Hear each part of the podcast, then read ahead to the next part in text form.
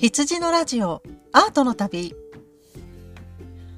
この番組は聞くとちょっとだけアートの旅がしたくなるポッドキャスト番組です。お送りいたしますのは酒井志陽です。さあ、えーと、先々週ですね、和田さんが私の工房に遊びに来ていまして、えー、先週のそんな雑貨店さんの方で、その様子の、まあ、前半なのかな？はい。初めの方が、えー、和田さんと出会って、和田さんが岐阜駅の方に、えー、降り立ちまして、で、岐阜の街を少し案内するといった、そういった内容の配信になっていましたけれども、皆さん聞かれましたでしょうか？いやあの 何をか言わんやというところですね。本当にあの、ひどいひどい内容だったと思います。いやー、自分がこれほどまでにポンコツだったのかというのをですね、改めて、えー、突きつけられたわけですけれども、えー、あの、美味しく調理していただきまして、ありがとうございました、和田さん。本当にね、ひどいね。ひどかったですね。はい。まあ、あの、アートの旅の番組の方で、まず先に、あの、和田さんと対談をした音源を流させていただきまして、その内容では何があったのかというのは、あの、推察することができるわけですが、本当に 和田さんを、あの、振り回してしまったと言いますか、あの、お連れしたかったお店がね、お休みで、じゃあ、もう一個あるからそっちへ行きましょうということで、そちらに行ったんですけれども、そっちもお休みで、結局駐車場を借りた市役所で、えー、冷やしたぬきを食べるという、えー、そういった残念な、えー、音源になっていました。本当にあの私の無計画さが、え露呈した内容となっていました。いやーね、言い訳をね、ちょっとしてしまいますと、和田さんをあの、連れて岐阜の街を案内するという計画ではなくて、最初は。あの、もういきなり工房に来ていただこうと思っていたんですけれども、でも和田さんが来たのが午前中だったので、あれ、お昼どうされるのかなっていうのを聞いてなかったんですね。で、その場でどうされますかって聞いたので、せっかくですから岐阜の街を案内してそこでお昼ご飯を食べていただこうということで、あの、何にも調べてなかったので、そんなことになってしまったということですね。はい。まあでも、事前にそういうことがあるかもしれないと調べておかなかった私が悪いんですけれども、木曜日は、おおむね あの、岐阜市の飲食店は休みということが分かりました。はい。市役所の食堂をやってました。はい。ですので和田さんをお連れしてなぜか市役所を案内し市役所の食堂でお昼ご飯を食べるといった 謎の配信となっております、えー、そちらの様子はですね、えー、そんな雑貨店さんの方でぜひ聞いてみてください。私はまだ編集をしておりません。はい 申し訳ありません。でえっ、ー、とその後和田さんを連れまして、まあ私の工房へ行くわけですけれども、その内容はきっとまた後日配信があるのではないかと思っています。で、そうですね。そちらの方では、えっ、と、ま、まず最初に工房を案内しまして、そしてその後に、ろくろをやっていただいて、で、え、ー、と、生地に絵付けをしていただくという、まあ、3段階でですね、あの、陶芸を体験していただいています。そちらはきっと、あの、ちゃんと 先生らしい感じでやれているのではないかと思いますが、はい。まあ、どうなっているかはわかりません。編集をされている和田さんがですね、面白く調理してくださるのではないかと思いますので、また配信を楽しみにお待ちください。ぜひ、あの、そんな雑貨店さんの方ですね、聞いていただければと思います。よろしくお願いします。えー、そしてですね、その収録して、雑貨店を収録しているというか、陶芸体験をしていただいている間に、えー、ちょっと雑談をまたしていまして、えー、大体ですね、私がする雑談というのは、今期のアニメ何を見ていますか？であったりとか、今はまっている漫画は何かありますか？というですね、まあとてもオタクな質問をさせていただいたんですが、えー、和田さんがですね、その時にお答えいただいたのが、えー、今期は早々のフリーレンというアニメが面白いですよというふうに教えていただきました。ね、早々のフリーレン。あのー、よく最近 CM で見かけるなと思っていて、そして絵も綺麗で気になってはいたんですけれども、ちょっとなんかあのタイトルが不穏じゃないですか？そうそうってあの、弔うに送ると書いて早々なので、んなんかお葬式関連のそういった、ん不穏なあが、んまあ、呪い的な、はい、そういうアニメなのかなと思って、ちょっとあの、タイトルを見て敬遠していたんですね。だったんですが、まあ、和田さんがおすすめしてくださったということで、全然あの、面白いですよと。で、まあ、あの、その概要を教えていただいたんですけれども、その、魔王を倒したパーティーのその後を書いたお話ですよということで、まあ確かに CM でもそういうようなことを言っているので、うーん、変わった設定だなと思いながら、はい、気にはなっていたんですけれども、見てなかったんですね。はい。で、まあ和田さんが、ね、あの映画等々でとてもお詳しい和田さんがおすすめしているのであればこれは見てみようと思いまして。はい、えー、早速ですね早々のフリーレン見てみました。見てみましたらばまあ面白い。そして美しくも儚いお話でしたね。すごく繊細なお話でした。まあ概要は本当に先ほどお話ししましたあの勇者のパーティーと言われる、まあ、テンプレメンバーと申しますか。うんと想像しやすいのは指輪物語とかあの映画がありましたけれどもああいったそのエルフやドワーフやそして人間などがいる、まあ、冒険者たちが魔王を倒す。しかし、まあ、その人たちは過去の人物であり倒した後に残された、えー、長生きする種族たちがどうその過去の戦いを振り返るかという内容でですね言葉で説明するとこういう内容なんですけれども本当にそのなんか振り返る中でいろんな人々との出会いであったりとかあの過去の思い出を懐かしんでいたりですとかその過去の成功者たちの活躍が現在ではどう見えるのかみたいなところがですね全くそのファンタジーの世界なんですけれども今の人間社会にもとても当てはまるようなことがとても多くてそうですね私たちもその過去の偉人たちっていうのは銅像であったりとか電気のようなもので知るんですけれどもそれをリアルに知っている人が過去をどう見ているかみたいなところが、うん、話というか言葉にすると難しいんですけれどもすごくあの深いテーマで、えー、面白くてで、まあ、内容もさることながら絵がとても美しい背景も人物もとても美しくて人気の声優さんが声を当ててくださっていてその演技もとても素晴らしくてで私が一番ちょっと心にグッときたのがですね音楽ですね。音楽がとても素晴らしい BGM を作曲されているのがエヴァン・コールさんという方で、まあ、この方どこかで名前を聞いたことがあるかもしれませんけれども去年注目されましたよね。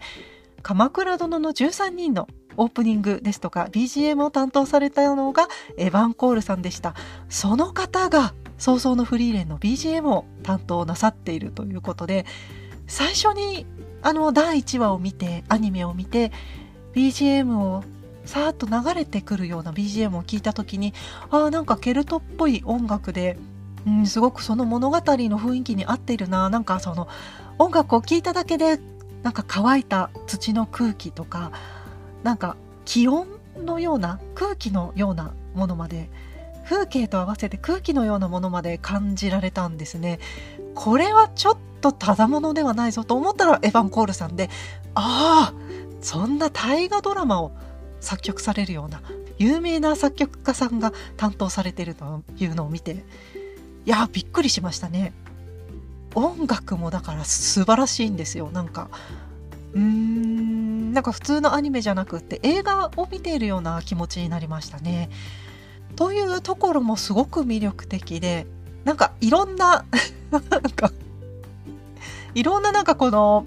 すごい人たちが寄ってたかって作っているアニメという感じもいたしました。で内容もとても素晴らしいのでこれは今年なんというか名作の予感がするぞと思いました。はい、早々のフリーレンとても面白いです。いや結構ねあの友達にその後布教してみたんですけれどもやっぱりあの見ていない子が多くてで見てないよねって聞くと、うん、やっぱタイトルがなんかちょっと惹かれないというか、面白いと聞いていても、まだ見てないんだという友達が多かったので、うん、私と一緒だけど、安心して見ていいよというふうにお伝えしました。で、まあ、あの、和田さんに今期のアニメ何か面白いのないですかって、あの、聞いて、そのようなことになったんですけれども、大体ですね、あの、私はそういったものを探している時というのはあの制作の BGM を探している時なんですね。でまあポッドキャストとかも聞くんですけれどもまあ人の声だけじゃないものが欲しい時とかいう時はだいたい将棋の対局をこう流していたりするんですけれども最近その藤井聡太さんが八冠を取られましてあのあまり将棋の中継とかもないものですからあのタイトル戦が終わっちゃったりしててあの将棋の中継があんまりないのであアニメ見るしかないかと思ってちょっと探していたんですね。で和田さんが和田さんに教えていただいてその日にあその次の日にですねあの流しながらろくろを回していたんですけれどももう第1話の最初のところでもうあまりにも美しくて泣いてしまいましてでも涙でびちょびちょになりながらろくろを回して、で、ろくろってね、手が、あの、泥だらけになるもんですから、涙も拭けないし、すごい、でも涙はびちょびちょ、どんどん出てくるし、あの iPhone で見てたので、iPhone もね、泥だらけだと触れないから途中で止めることもできないし、ということで、本当にあの、感動して、号泣しながら あの、手は泥だらけになるという、そういった、あの、状態になりまして、それぐらい、あの、まあ、私はどちらかというと感受性が豊かな方ですぐ泣いちゃう方なんですけれども、すごく、はい、面白かった。たですね。ですので今期は本当に早々のフリーレンがとても面白くて、あの、おすすめ、私もおすすめしたいと思いますので、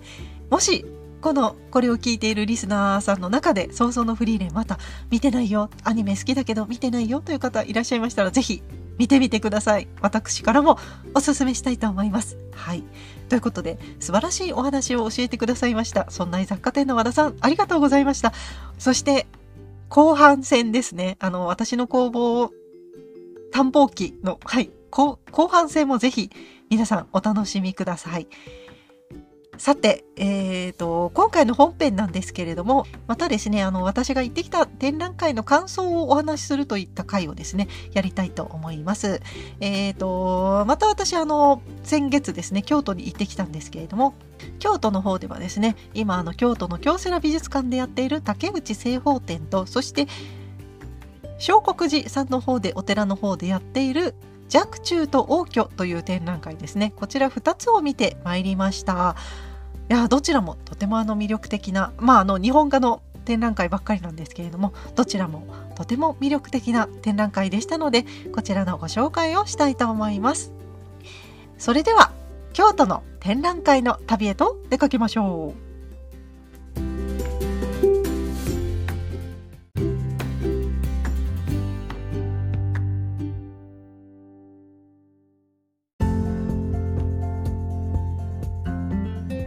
さて、今回の本編は、え竹内製法展と若冲と王居の展覧会を見てきましたというお話をしたいと思います。そうなんです。私、また、また、またまたまた京都へ行ってまいりました。まあ、あの、岐阜と京都が近いということもあるんですが、夏ですか。夏ですね。真夏にルーブル美術館展、ラブがやっていたんですけれども、このルーブル美術館展の時に、次は、ルーブルの次は竹内製法展ですよというチラシを見まして、あれ、やばいな、私竹内製法大好きだから、また見なきゃいけないのかなと思いまして、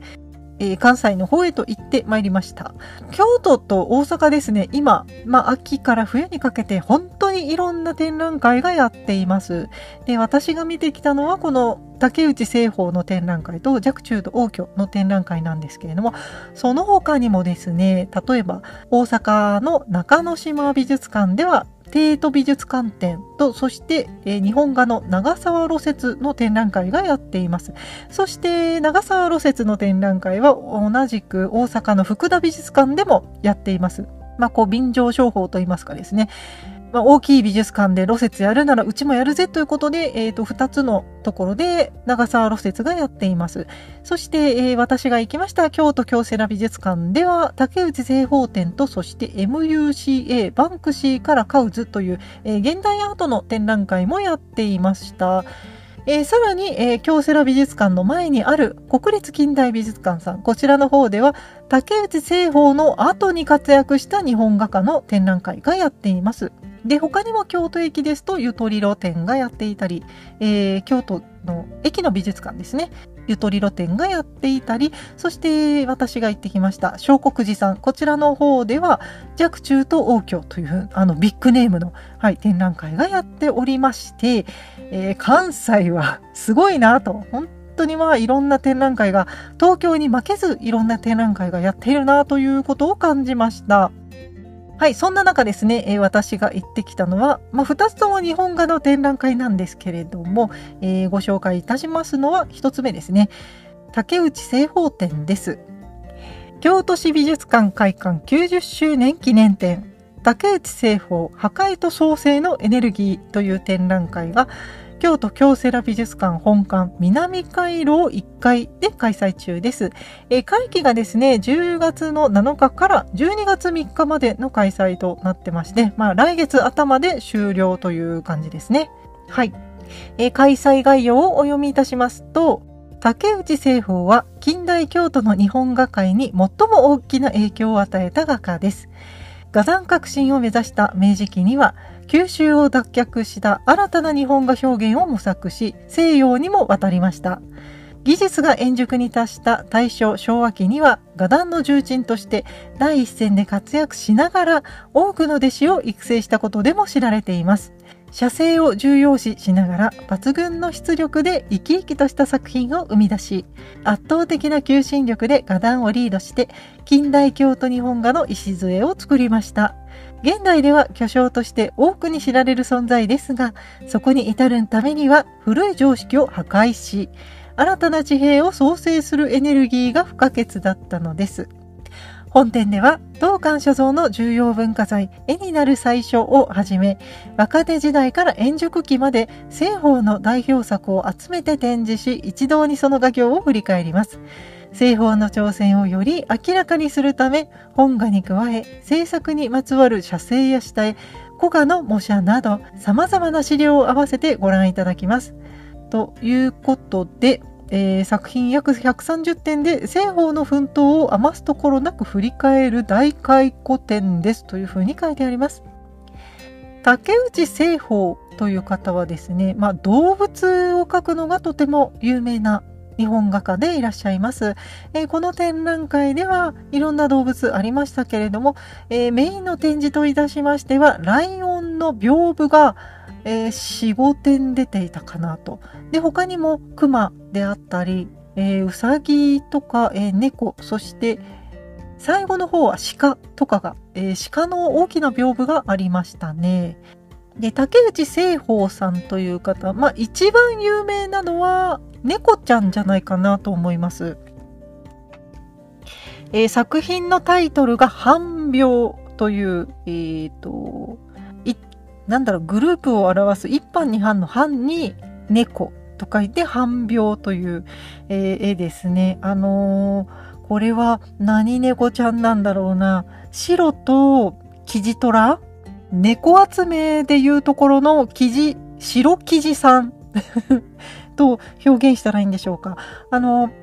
足とかお腹とかが白くて、で、あの、部分的に頭の上側とか背中とかが部分的に、えー、キジトラちゃんであるような、そういった猫ちゃんですね。で、目が青色のとても印象的な目をしている、すんごいあの毛がもふもふに描かれている猫ちゃんなんですが、この絵が、うん、竹内製法としては一番有名な絵じゃないかなと思いますが、えこの絵はですね、来ていませんでした。えーとこの半病という絵はですね山種美術館さん像、えー、西方が滞在していた沼津市の八百屋の店先で出会った猫だそうです。で1970年に重要文化財に指定されています。とてもとても有名な絵なんですけれども、この絵を描いた竹内清宝さんですね。はい。ちょっと、えー、竹内清宝という人がどういう人なのかというのを軽く説明いたしますと、京都府京都市中京区の川魚料理屋亀正の一人息子。あ、一人息子なのに画家になっちゃった。あらあら、そうですか。はい、えー、お魚の料理屋さんだそうです。最初はそうですね、京都の、まあ、日本画家の方のところに、まあ、画塾といいますかですね、絵の塾の方に、まあ、入門して絵を習い始めますが、えー、23歳で結婚、独立、そしてこの年に京都府が学校、えー、現京都市立芸術大学修了とありますので、まあ、最終的には京都市芸、まあ、一律芸大ですね。京都市芸を卒業している、まあ、修了しているようです。さらには、新古美術会や日本絵画協会などに出品。京都市立美術工芸学校の教諭に推挙され、先生になってますね。えー、で、さらに、1900年36歳の時にパリ万博に絵を出品して、それが銀賞を受けています。そして、まあ、その視察をして、その視察をきっかけとして7ヶ月かけてヨーロッパを旅行。ターナーやコロなどから強い影響を受けました。1901年2月に帰国。その時、影響を受けた西洋の西、西にちなんで画号を西方と改めます。ですので、竹内西方の西というのは、異変に西と書いて西と読むんですけれども、それは西洋の西から来ているんですね。文典の解説とともに審査員となり、えー、さらに定点の審査員にもなっています。後年はフランスのレジオン・ドヌール勲章、えー、ハンガリー最高美術賞及びドイツのゲーテ名誉賞、えー、1937年には文化勲章を受けています。しかし、えー、っと昭和6年胃潰瘍を患い、湯河原に静養。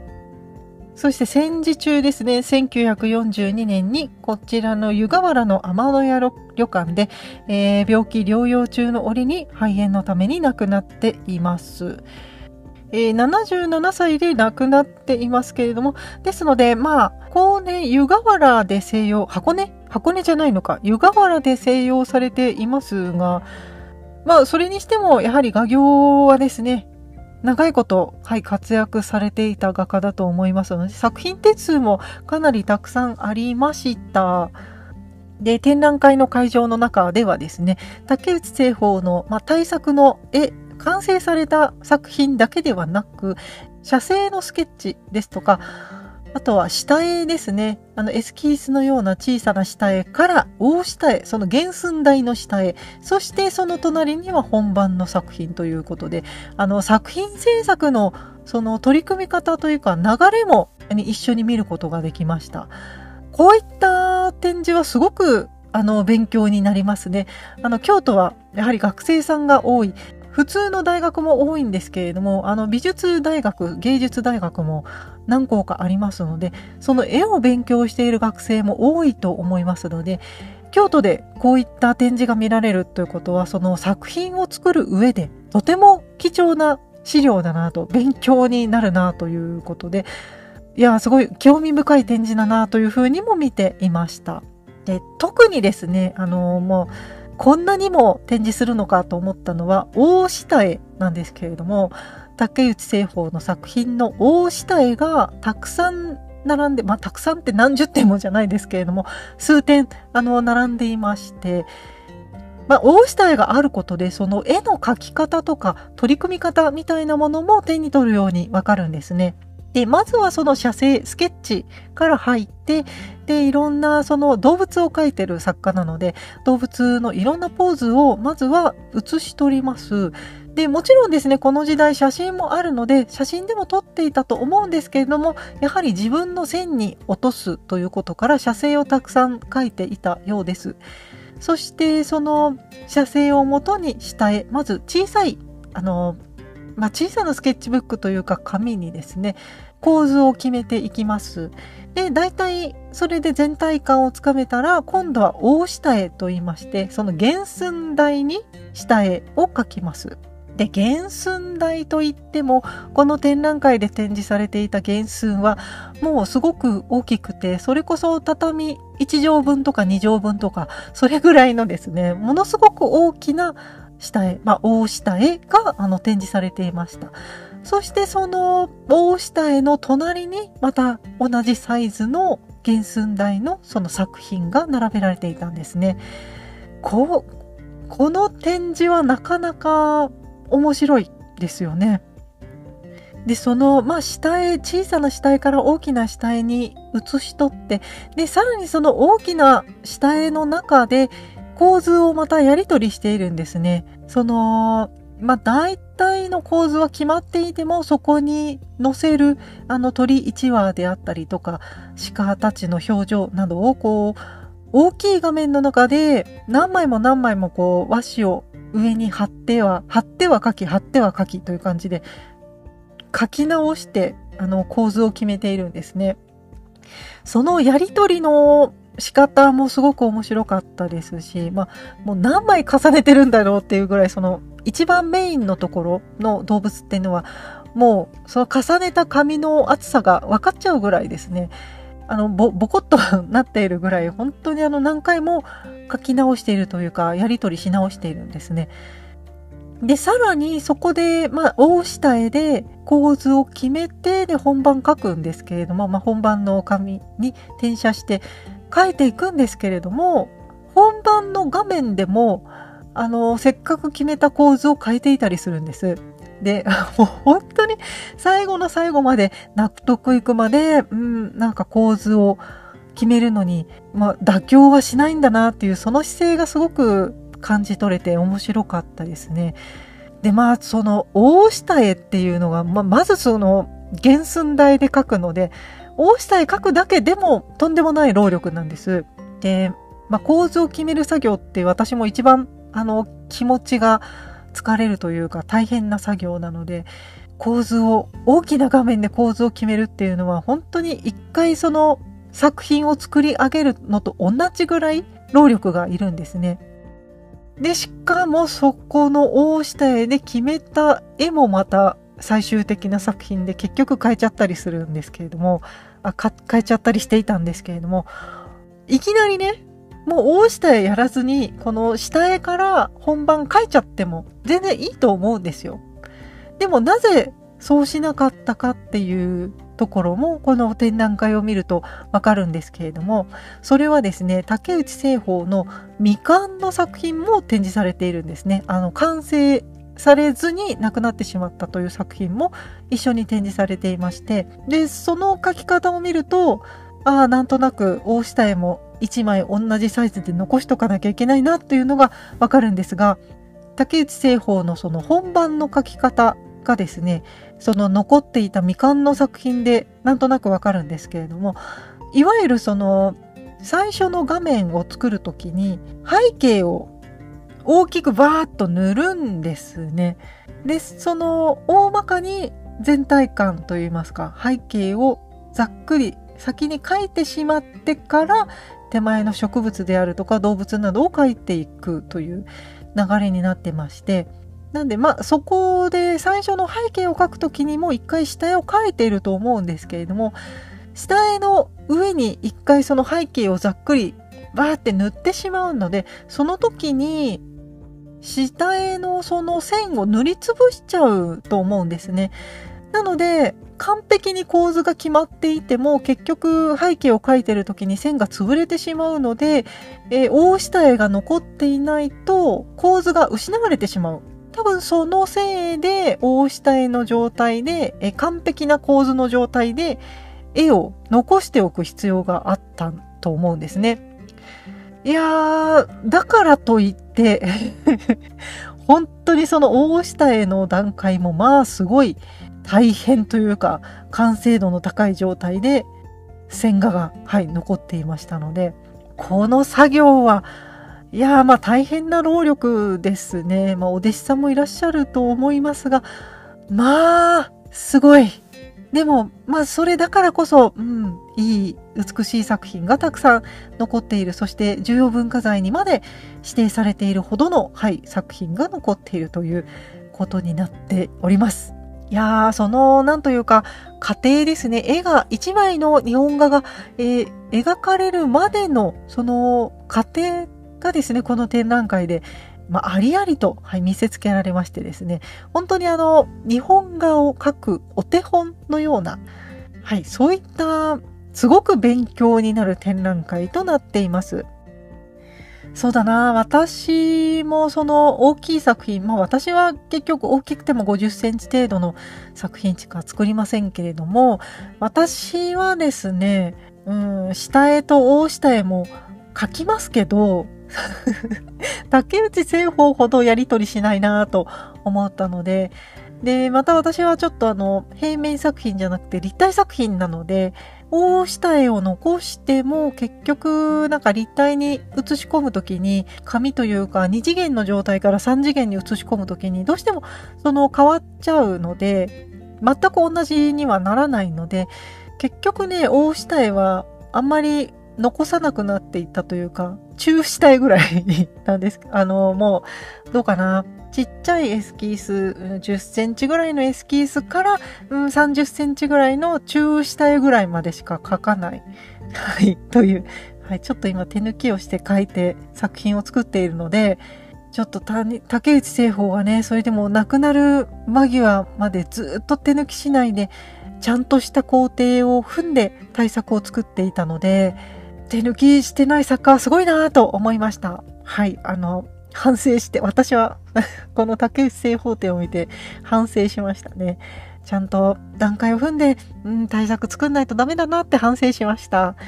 はい。で、まあ、その、作る工程っていうのもすごく、そうですね、勉強になったんですけれども、竹内製法さん、その、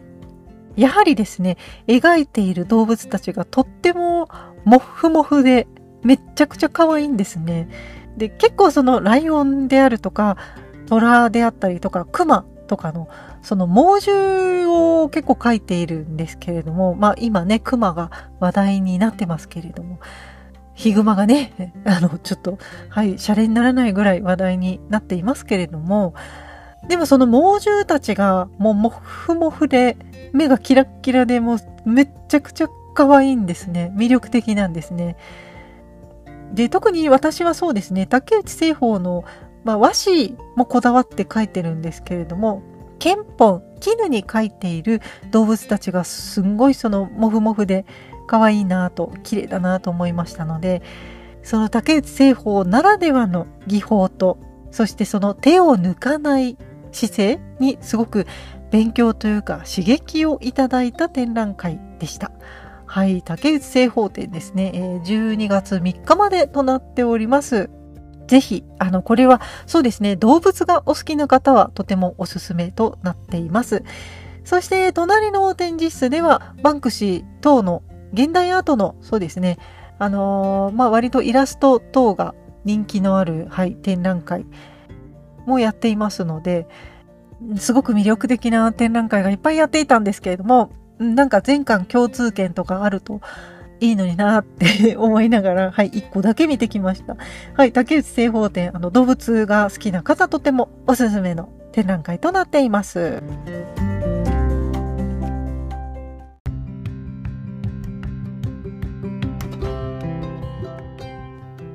続きまして、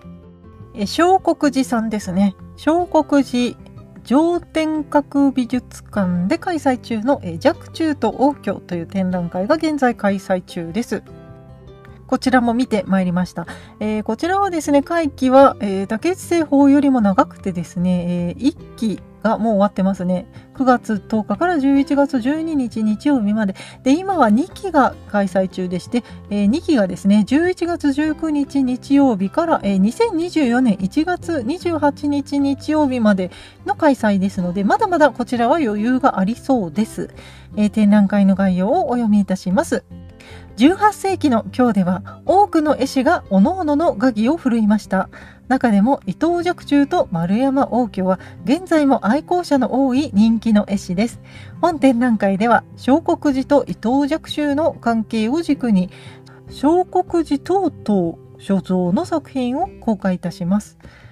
ちょっと読み方間違ってるかもしれません。はい。えー、また、一期は丸山応挙の傑作、重要文化財、七南七福図館全3回と学校下絵を。えー、第2期では伊藤若冲の傑作、重要文化財の六音寺大書院障壁画、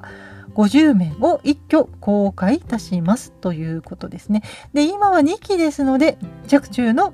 録音寺大書院障壁画50面を公開中ということになっています。で、こちらはですね、展覧会といたしましては、えーと、第1展示室と第2展示室とあります。で、まずですね、第1展示室の方が、えー、釈迦三尊像と同色祭絵となってまして、えー、こちらがですね、あの、若冲の代表作ですね釈迦三尊像、まあ、お釈迦様と両脇に、えー、脇地の方がいらっしゃって、えー、3面の、まあ、大きな掛け軸ですねこちらとですね、同色祭絵というですね30幅かな？30幅ある、えー、花鳥図の大作です。まあ、若冲の代表作ですね、えー、植物や鳥、昆虫、魚や貝など、えー、生き物の生命感をみずみずしくみずみずしく描写する、まあ、30幅の掛け軸となっています。えー、あの、鶏ちゃん茶ボみたいな鶏ちゃんたちがたくさんいたりですとか、あとは、えー、白いクジャクですね、がこう中央にいたりですとか、あとはお魚がたくさん泳いでいたり、カモのつがいであったりとか、まあえー、とこういったですね四季折々の、えー、植物たち動物たちが色鮮やかに、描かれている、こちらはですね、憲本彩色とありますので、まあ、絹に書かれている、はい、日本画です。これはですね、現在宮内庁の三の丸肖像館の方に収蔵されているんですけれども元はですねあの小国寺さんにあったものなんですね。でこの展覧会で出ている作品たちは実は複製となっています。えー、ですのでこの展覧会で展示されていた同色彩絵は複製なんですね。とてもよくできた複製が、えー、30幅並んでいました。でさらにですね、えー、見どころ今現在開催中の、えー、2期なので見どころといたしましてはですね若冲の水墨画の対策重要文化財である六音寺大書院障壁画、えー、全50面を展示中ということでですね、えー、伊藤若冲さんは若干44歳にして六音寺つまり金閣寺ですね。の大書院の障壁画全50名の制作を一手に担いました。1の間から4の間そして鞘の間に至るまでの障壁画を全て若冲が制作いたしました。で制作年は1759年薬中のもう一つの対策同色祭への制作を行っていた時期ということで同じ時期にですねこの金閣寺、まあ、録音寺の中の、えーまあ、障壁画、まあ、要するに襖絵ですねを担っていた書いていたということで、まあ、対策に次ぐ対策をあの若冲はまあ担って書いていたということでですね、まあ、その2つの作品、まあ、片方は複製画ですけれども、まあ、両方、まあ、複製と合わせて鑑賞しようというそういった展覧会となっています。で私が行った時期はですね実は1期なのでこの録音時の障壁画っていうのは全部は見れなかったんですけれどもあの一番のメインのですね書院にあります、え、ブドウの水墨画っていうのは見ることができました。でおそらく、えっと、それはですねこの展覧会でも同じように飾られていると思うんですけれども、え、どういう状態かと言いますとですねその金閣寺の録音寺の内部を再現した床の間であるとか畳であるとかその丸い窓であるとかそういったものを再現した上に若冲のブドウの水墨画を展示しているんですね。なのでその私たち鑑賞者はその金閣寺の内部にまるで入ったかのような、はい、そういった展示空間で若冲の絵画を鑑賞することができます。えー、現在ね、あの、金閣寺の内部入れないので、普通の人は。まあ、おそらく、まあ、若冲の絵は外されていて、何にも貼ってないのか、もしくは、うん、まあ、同色彩絵のように複製画が貼られているのかまあどっちなんだろうかはい分かりませんけれどもまあ綺麗に剥がしていただいて美術館の中で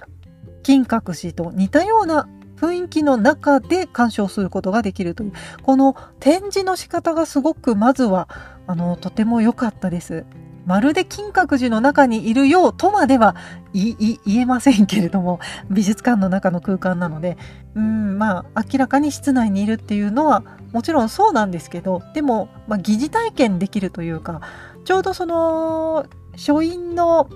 書院を模したなんか舞台装置みたいなものにこう挟まれてその間に椅子がベンチが置いてありますのでそのベンチに座って妄想することができるというかこう周囲を閉ざしてその空間の中にいるとまるで金閣寺の中にいるような気持ちになれる、はい、そういった展示空間となっています。でさらにおそらくその金閣寺を模した展示空間の隣にさらに他の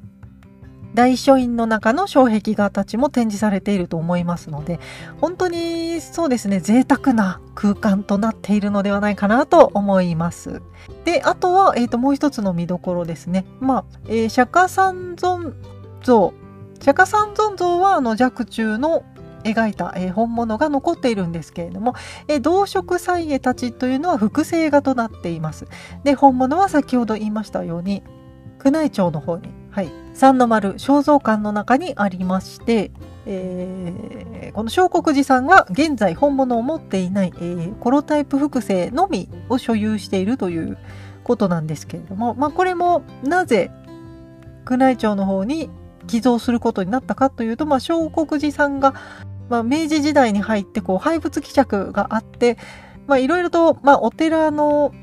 お寺の地位がちょっと下がっていた頃に、まあ、金銭的な余裕がなくなってしまったと。で、いろいろ土地を手放したりとかいうことで、なんとか体裁を保っていたんですが、えー、もうどうしようもなくなってしまって首が回らなくなってしまってもうこれはということで若冲の動植栽培を宮内庁に売却しますということになりまして。でまあそのお金が元でまあ小国寺さんはいろいろと土地とかを売らずに住んであの現在の状態まで保てているということで本当に若冲のおかげで小国寺が助かったという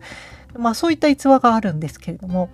ただし、えーとその明治時代にですねその動植祭を宮内庁に、まあ、お送りする、寄贈する前に、えー、写真をたくさん撮りまして、えー、複製画が作られました、えー、それがコロタイプ複製という技法で作られました。で、現在はですね、この複製画たちは、まあ、小国寺の美術館に、まあ、収蔵されており、で、小国寺さんはその、まあ、法営というか、そういった法要の時に実際にこの複製の絵を使用して、まあ、壁にこうかけて何やらこうお経を唱えたりというような、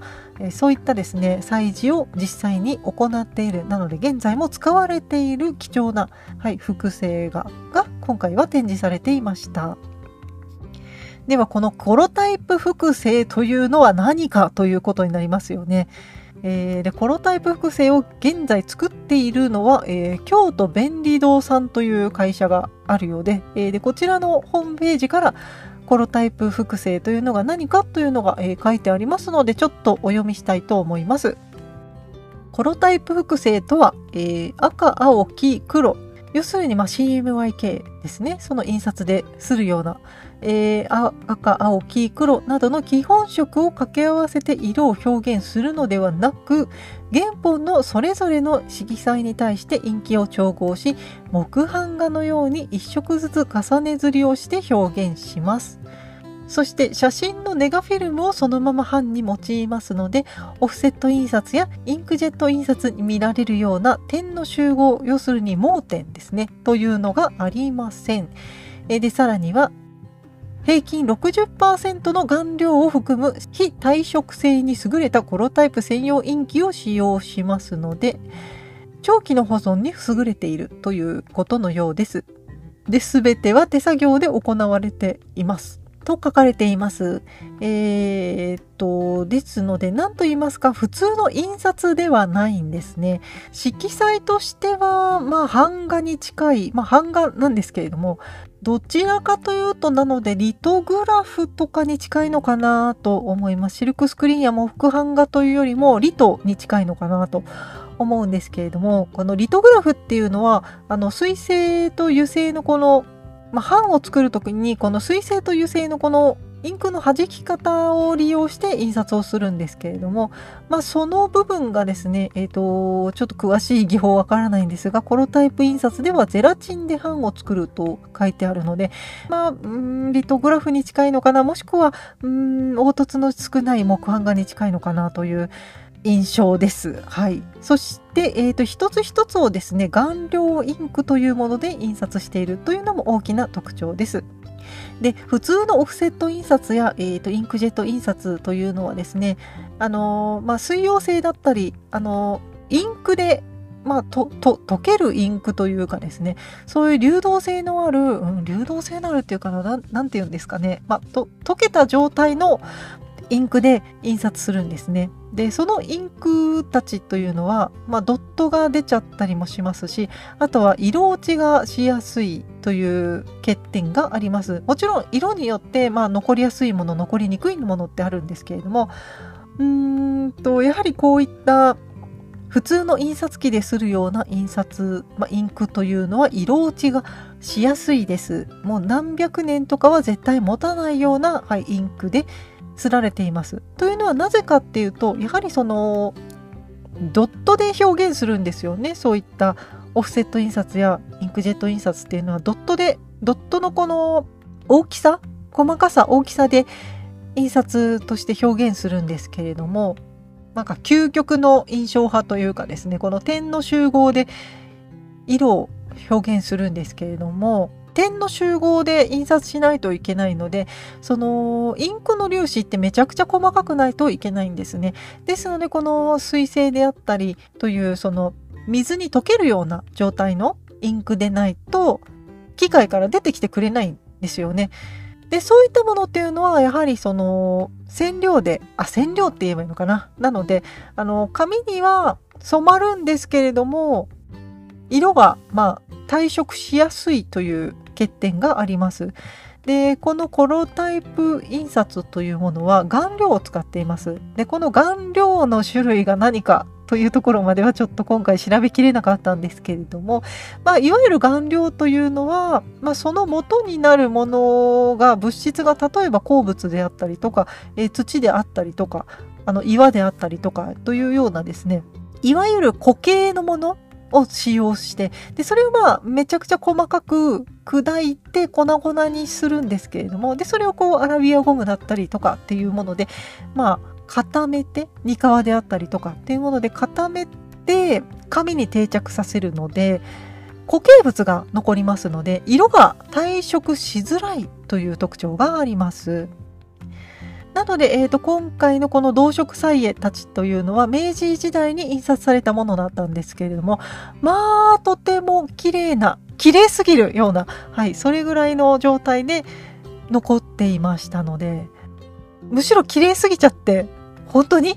これははいちゃんと書かれたものかなってドキドキしちゃうぐらいとても綺麗な状態で印刷されていました。まずそうですねあの後ろの和紙がこうあんまり巻き取られてないというかその巻かれた跡とかがあんまりない紙が新しいなということを感じるのであこれは印刷なんだなというのが分かってしまうんですけれどもしかしやはりその写真製版しかもそのフィルムであの細かく撮影されている写真製版で作っているということでとてもその近づいてもなんかあらが見えないというかですねとてもとても細かなところまで本当に綺麗に複製されている再現されているなということを見て感じました。あのすごく精巧に作られた印刷版画なのであの本物じゃないんですけれどもまあでもすごくそうですね綺麗だなという感じで鑑賞できましたし弱中点で本当にやっぱり若冲ってすごく人気で特にこの動植菜絵ってめちゃくちゃ人気なので私はこの東京都美術館で若冲展やった時4時間待ちしたことあるんですけど動植菜園見たくて。で入ったんですけども人でぎゅうぎゅうで全然見れなくてもうほとんどもう人の頭しか記憶にないぐらいすごい大盛況だったなという記憶があります。が、えー、これはそんなことはありません。もちろん複製画なのでということですけれどもとても近づいて、はい、ゆっくり見ることができます。まあですのでゆっくり動植菜園をこうこちらの小国寺さんの方で鑑賞してでまた本物は皇居の方もしくは皇居の方から出てきた時に見させていただくかな。しかし混んでるかもしれないけれども見させていただくかなというこの2段構えで動植菜園をこれからは楽しみたいなと思いました。でまあこのコロタイプ印刷というのとても気になるんですけれども例えばそうですね岡田美術館の歌丸？あのまあ、大きな浮世絵で深川の雪というまあ、浮世絵があの、まあ、発見されて岡田美術館さんの方に収蔵されたということは有名ですけれども、えー、とこちらの浮世絵は3部作で残り2つというのはアメリカの方の美術館にありますが、えー、と岡田美術館の方では複製画が見られるということは去年箱根の会をやった時にお話ししました。えこの複製が、ま、どうやって作ったのかな？めちゃくちゃ綺麗なんだけどどうやって作られてるのかなってあの謎だったんですけれどもおそらくこのコロタイプ印刷で印刷されたものだと思われます。であとはですねすごくうんどうかな10年前ぐらいに建仁寺さんにあの行った時に建仁寺さんはですねあの風神雷神図屏風をお持ちだと思うのですけれどもこの風神雷神図屏風が建仁寺さんのまあなんかお寺の内部にまあ野ざらしじゃないですけれどもそのまあ風とかが当たるような状態でポイって置いてあったんですね。まああの人物は入れませんけれども普通にあの、なんかガラスケースとかない状態で置かれていたので、おそらくああいった感じの展示をされている場合は複製であろうなというふうに見ていましたけれどもこういった形でその、まあ、お寺の内部に、うん、展示したいけれども本物を展示するわけにはいかないとかあとは本物に近い状態のものを複製画でもいいから展示したいという時にあの主にこのコロタイプ印刷というのを使って複製画もうとてもとても精巧にそして退色もしにくいようなあの複製画が作られているんだなというのがですねなんか勉強になりましたね。はい、ちょっとコロタイプという印刷ですね。実際ね頼むとおいくらぐらいするんでしょうかね。うん。気になりますが。まあでもそのまあこのアートの旅では何と言いますか複製画の旅も結構していますよね。あの大塚国際美術館でもあの当番画の複製画がたくさんある美術館ということで有名ですけれども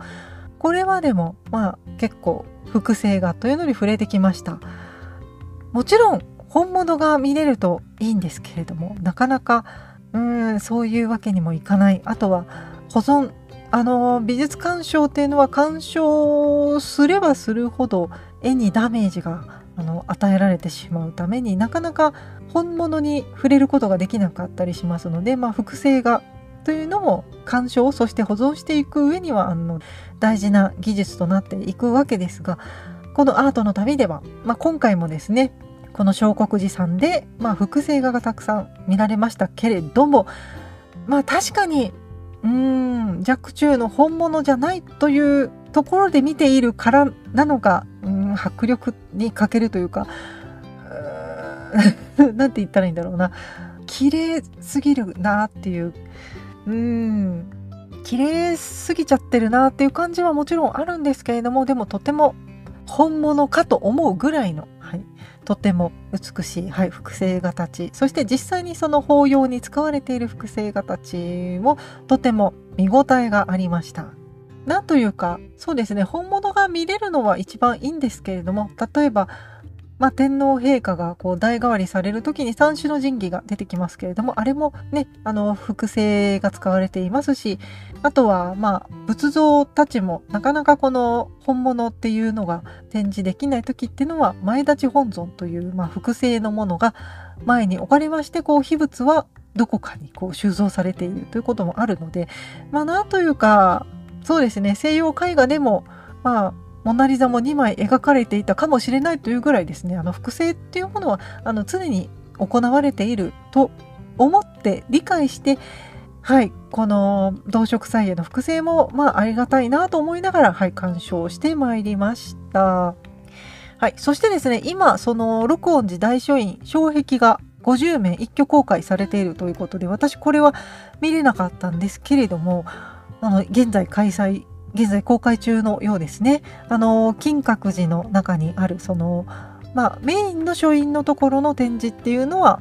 第二展示室の方であの大きく展示されていると思いますが、えー、他の襖絵たちも全部見せちゃうよという展示がされているようなのであのこちらはあの本物が展示されていると思いますのでいいですね今行かれるといろんなこの若冲の、はい、水墨画たちがたくさん見れるのではないかと思います。やー、2期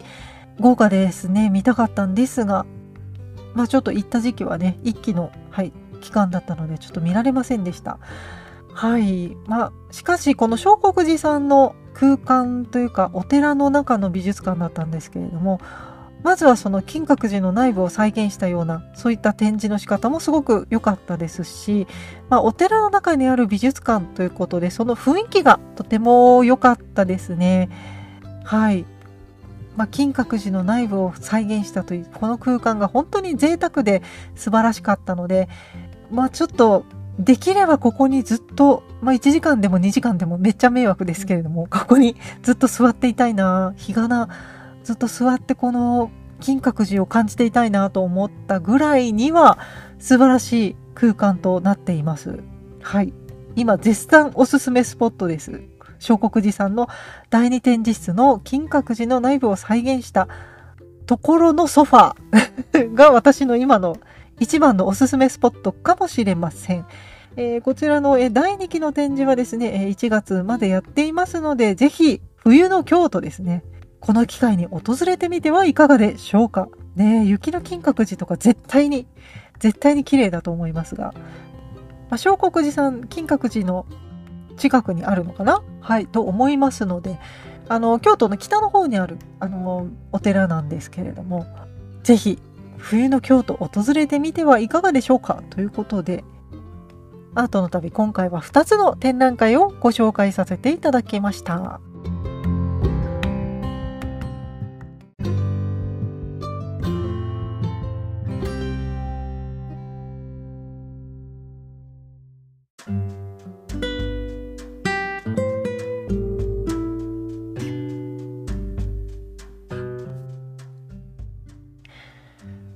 帰りなさいませ。エンディングのお時間です。えー、来月の頭にですね、私は実はちょっと海外の方に行く用事が、用事じゃないな、旅行が入っておりまして、えー、その都合で、うんちょっと配信がどうなるかな。まあ、いつも不定期でやっていますのでね。あの、また配信された時に、うん、お聞きいただければと思うのですが、はい。ちょっと不定期加減が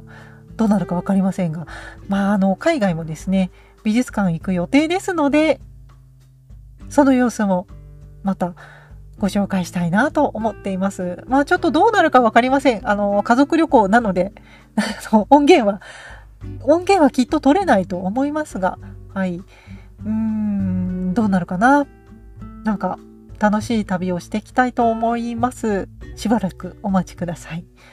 そして和田さんが来た回のですね、あの、感想も続々と入っております。皆様、ありがとうございます。ということで、今回はこの辺りで告知をしたいと思います。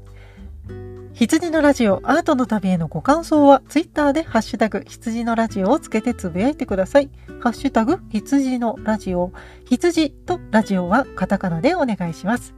さらにご感想をくれるメッセージフォームがございます。こちらのフォームは羊のラジオアートのための番組概要欄、説明文のところの一番下の方にメッセージ投稿フォームのリンクがございます。そちらからアクセスして番組へのメッセージをお送りください。さらにメッセージ投稿フォームには住所氏名を書く欄がございます。住所氏名の記載のある方にはお礼といたしまして私が行ってきた展覧会の絵はがきをお送りすることがございます。そしてパーソナリティ本人は Twitter と Instagram をやっております。こちらのアカウントはローマ字で春の羊。HARUNO 春の HITSUJI 羊で検索してみてください。また、ラジオ用に春の羊アンダーバーラジオでインスタグラムのアカウントを作っておりますので、ぜひこちらも合わせてご覧ください。それでは今回はこの辺りで終わりにしたいと思います。冬が近づいてまいりましたが、少しだけアートの旅に出かけてみませんか？きっと素敵な時間を過ごせるはずですよ。羊のラジオアートの旅。お送りいたしましたのは坂井志陽でした。それではまた次回の配信まで。さようなら。